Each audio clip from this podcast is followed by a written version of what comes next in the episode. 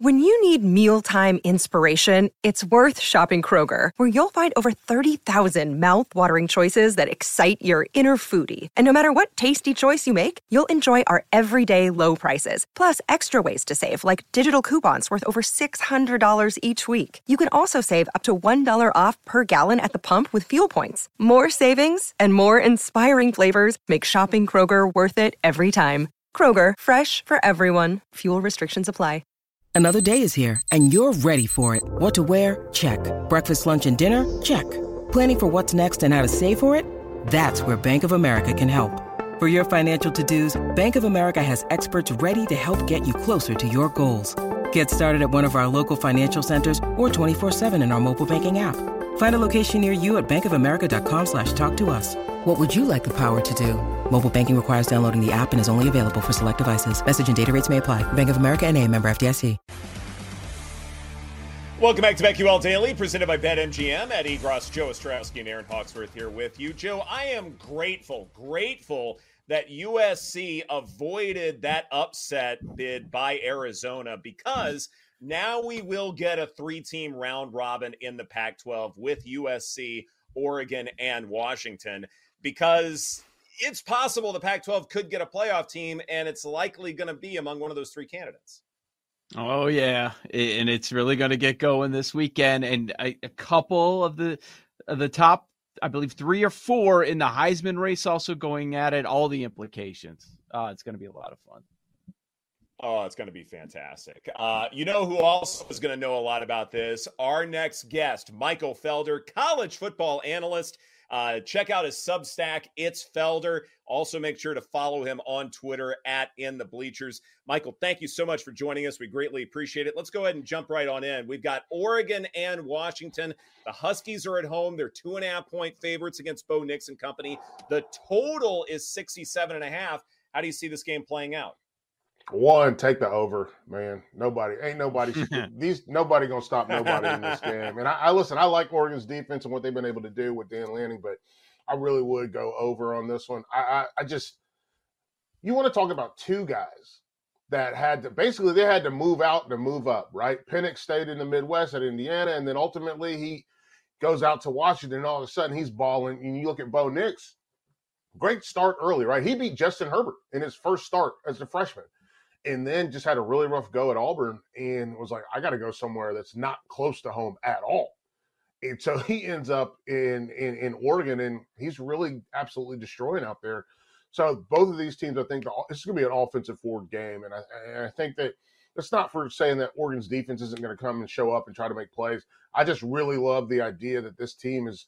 Uh, both of these teams are probably going to score in. Like we're, we're we're looking at what 67, so 68. So we're looking at what 67. So 67. So we're looking at 34, 34 is what we're dealing with, right? In terms of numbers, like we're looking at mm-hmm. 34, 34, basically. I think this is a game that probably plays into the 40s. You play into the 40s and both teams hit the 40s. We're talking about a number that's closer to 80. Mm. Uh, USC Notre Dame, the other one that everybody's going to be talking about, comes Saturday night. Irish back at home, dude. Lost some Sam Hartman just Never go back to Louisville ever again, based on what's happened the last two times. Never ever go back, dude. I don't think he's going to want to. So uh, Notre Dame, uh, Michael, is a two and a half point favorite against Caleb Williams. I find it really interesting. What do you think? I think that basically we're looking at a bounce back game for Notre Dame. Um, mm-hmm. They're now dealing with what two losses on the season. Obviously, the Ohio State game, and then you get to the Louisville game in Louisville. And I'm gonna let me. Can I just take a sidebar here and just say Louisville looked like they wanted to break their soul. Like Louisville, yeah. like they could have got out of that game and won by a touchdown and been fine. But Louisville was like, no, we are hunting points. We want more. We want to be sharks in the water. Brohm was on his, he was on his, he was on his job. Like so, that was that was interesting for me to see. And then when we get to Notre Dame, Notre Dame they're they're I thought they would be more explosive, but when, with more explosiveness comes more mistakes, and the mistakes came out of Sam Hartman, and it wasn't just the interceptions; it was also the fumbles, and those are the things that those are the risks that you have to mm-hmm. take if you want to be more explosive down the field. And the run game didn't get going at all. So here's the thing: you know what the best, you know what the best remedy is for a bad run game? USC's terrible defense, and so you're going to get to watch USC play defense against a Notre Dame team, and it's just I, I do think I think Notre Dame's going to win this football game. Like I think Caleb Williams obviously is the X factor, and he can win. He might be able to win this game all by himself, uh, him and that offense. But at the end of the day, if you're not going to stop Notre Dame, they're going to lean on you hard. And Estime and the rest of those guys are going to try to find ways on the ground to make things happen. And from everything that I've watched, you guys tell me I've watched you. We all we all all four all three yeah four of us have watched USC's defense. They have not mm-hmm. stopped anyone it has been so bad and it doesn't appear to be getting better at all. And that's the part that to me that gives me pause about picking USC in this spot. Interesting. Meanwhile, UCLA's defense has been a surprise, super dominant yeah. this season. Yep. Wasn't expecting that. But I want to ask you about two undefeated Pac 12 teams, the Ducks and the Huskies. I am looking forward to this matchup, Michael. This number at two and a half and three, depending on where you do your shopping. What do you like? I I just like we said at the top of the show, right? Like I really just like Washington's offense. I don't think they're going to be able to be stopped. I think they have the best offense in the country. So, and I think I said that mm-hmm. what two weeks ago, and I still believe that right now. I think they have the best offense in the country. Uh, I don't think they're going to be stopped. I think you're going to have to run with them, and so that's going to be the task for the task for Oregon is going to be can we run with this team? They've got three outstanding wide receivers, right? Like they've got guys that can make plays. Penix is also dangerous himself with his feet and obviously his arm. So I, I'm leaning Washington. I think Washington can can cover. I think that this is a spot where if Washington's defense gets some turnovers, create some extra possessions, if you will, then this could be a game that opens up beyond that just that that two and a half, that three number. Michael, it's so fascinating that we get so enamored by these Pac 12 quarterbacks. And certainly the market for the Heisman backs this up. Penix, Caleb Ooh. Williams, Bo Nix. Those are the three favorites to win the Heisman right now. They're all going to play each other. So that's cool. But at the same time, I wonder if we're forgetting about all of the other Heisman contenders that maybe we talked about prior to the start of the season. For instance, someone like JJ McCarthy for Michigan. Here's a guy who's going to get some stuff, some tough competition later in the year. So the highlight reel will have a chance to exist, I suppose. And I'm seeing 20 to 1 for him to win the Heisman. I wonder if we should start looking away from the Pac 12 for any kind of candidates, whether it's McCarthy or somebody else. Well, I, listen, I'm going to stick in the Pac-12 for one second. Shedeurs uh-huh. Sanders, because he also is on the list. I know it's going to be interesting to see how many more games they win, but certainly I think he belongs on that list when we talk about the mm-hmm. Pac-12 quarterbacks that are that are up for the up up, up for the Heisman that are in the running. JJ McCarthy, man, I don't. I feel so like I just got a little chill because it's like he I know that he can be good. I just don't think they're letting him be as good as he can be. And that's the part that I find really mm-hmm. frustrating. Like I think he could be better than he's even playing. I think Jordan Travis belongs on that list when we talk about getting out of the Pac-12. Jordan Travis uh, over at, at, Florida State belongs on that list. Um, there's a mm-hmm. like if we're talking quarterbacks, I, there's a, there's a lot of guys that are making big plays. Drake Maye, by the way, UNC quietly still undefeated, still just kind of hanging around. And so that's another one that that when you look at quarterbacks, he's sitting there. And so I'm I'm very curious to see what this looks like uh, because at the end of the day, we know it's a quarterback award for the most part. And when you don't have uh, uh, uh like I don't know if any of these quarterbacks that we just listed, I don't know if they're going to win a national championship because we still have Ooh. Georgia sitting there, and Georgia finally came out and did what they were supposed to do against Kentucky. So we got to see what this looks like. I'm excited though. You, I'm looking at the odds. Drake Maye's in there. JJ McCarthy, Jordan Travis. Yeah, thank you for throwing all my guys, all the guys in there. But yeah, it's just going to be really interesting to see how this shakes itself out. Um, low key, if we want to talk about someone that's kind of off the board, um, Dillon Gabriel and that Oklahoma yes. team slowly just they're kind of like army crawling up and up and up and up and up. They took care of business against Texas. Their defense is playing pretty well. So I think this is going to be a really interesting, you know, once we get into November. I know it's October right now. We just got into October. We got to do all the trunk or treat and all the Halloween stuff. But once we get past spooky season, it's going to be really interesting in November. If you think Sanders can win the Heisman, does that mean he can be the number one overall NFL draft pick? Oh man, that's a rough one. Ooh, buddy. I think he. That's what I do. This I is what questions. I. Yeah, that's what you do. And I think that I think right now that uh Shedeur is. I think he's battling. I think Shedeur and Penix are battling to pass Drake Maye first. I think Caleb is still number one overall, but I think they're battling to pass. And this doesn't mean I think he's the best player. I think Dallas Turner and we got him right there, Jared Verse. I think they're both better football players. Than I think those are the two best football players in the country right now, Verse and Dallas Turner. But I think because of this, just the the horniness for quarterback, right? The thirst for quarterback. These like the quarterbacks are going to go early. So I think Caleb is still number one for now.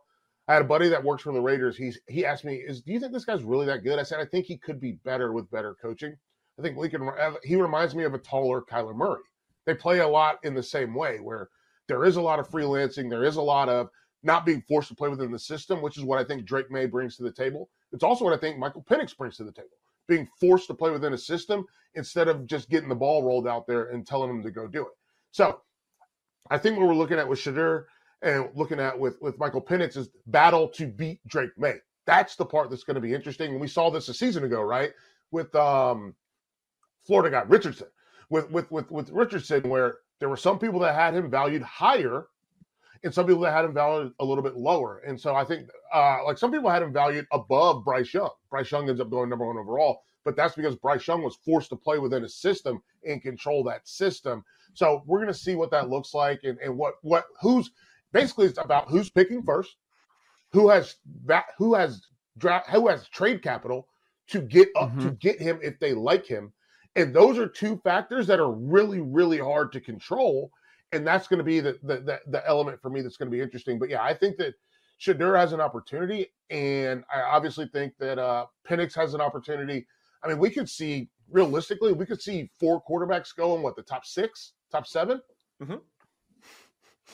I think we've we've heard like whether it's fan bases or media types talk about. I think half the NFL right now tanking because there's so many yeah. good quarterbacks. Like now, oh, should the Patriots tank? Justin Jefferson IR on IR this yeah. morning. Should the Vikings be taking? They're going to move on from Cousins anyways. It's going to be fascinating to watch. Uh, Chicago, they've got the two very high picks.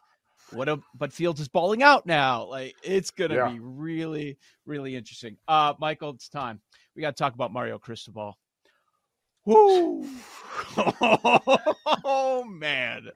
If you missed it, his team is doing what they're supposed to do. Yep. Trying to grind out the clock. They're running for first downs. They force Georgia Tech to use all their timeouts. They're up yep. 20 to 17, third and 10, 34 seconds. He calls a handoff. We know how it goes. Fumble. Eventually, Georgia Tech wins. Crazy touchdown. We could talk about the defensive issues too. Like how do how does your secondary let their receivers get past you in the final moments of that game? I, I thought Joel Klatt brought up an interesting point, and he was talking about the players. Like, how do you trust Mario Cristobal now? and also the yep. development of quarterbacks and lack thereof or lack thereof. Like your your head coach, your play caller makes an egregious mistake like this. Like at no point does somebody say, "No, no, no, no, no. We need to take a knee. This is what we do. The game is over." Like, what are your thoughts about this Cristobal situation and what happened with Miami? I mean, it was a gross mis- mismanagement, right? Like that's that's the reality. Like that's I think that's the best way to term it. Like that was a that was mal that was malfeasance, right? Like that's a malpractice of of, of football justice. Like you did it wrong. Like you didn't do it like the way you're supposed to do it. And I'm sitting there and I'm like, I'm watching them get lined up, and I'm like, are they lining? Why? Why isn't the running back way back here? So they mm-hmm. could h- huddle around and then take a knee, and then you could be done. Why? Why are you doing this? Like worst case scenario, what do you have to punt? But they're not going to have to punt. The time wasn't even there for them to punt. They never would mm-hmm. even had to punt. So what are we doing? And it just is one of those things where you don't kind of think about. Um, we don't get uh, listen. We don't get enough chances to be like this critic. This this clearly critical of a bad coaching decision. Somebody can say they shouldn't have gone for it on fourth down or they shouldn't have done this, but this is one where you're like the game would have been over mm-hmm. and you cost him the game. The big thing for me, I I had to change the channel because they kept showing the running back, and I was like, I don't want to see this kid. I don't I don't want to see how hurt he is because he feels like he did something wrong. When the Georgia Tech player made an amazing play, mm-hmm. and the coach made a horrible decision. Horrible decision. This is on the coach. This is not on that player who fumbled. This is not on him. And I want to make sure that that is very clear. And I just, I don't want to, I don't need to see that. Like, I, like, we, anyone that's played sports knows that feeling of like, I let my team down. Young man, you did not let your team down. Your coach let your team down. And again, as you mentioned, how do they trust that he's going to make the right decisions? One of the biggest things in playing, like I'm, I play college football. One of the biggest things that you have is trust and you trust that your coaches are going to put you in the right position to succeed. You trust that your coaches aren't going to expose you to things, and whether that's you know putting a you, you can't put a slow guy at a cover at a cover two slot, but you also can't ask a guy to carry the football when the game should be over. So that's a rough one, man. It's that really hurt. It really, really, really, really hurt. Like that was bad. Mm-hmm. I call that a mic drop that was good stuff there. Michael Felder, college football analyst, writer of Substack It's Felder. Make sure to follow him on Twitter as well at In the Bleachers. Michael, thank you so much for your time. We greatly appreciate it. This is BetQL Daily presented by BetMGM. Coming up next, Brock Purdy, seven to one to win MVP. We'll look at that award and all the others in the individual awards markets right here on the BetQL Network.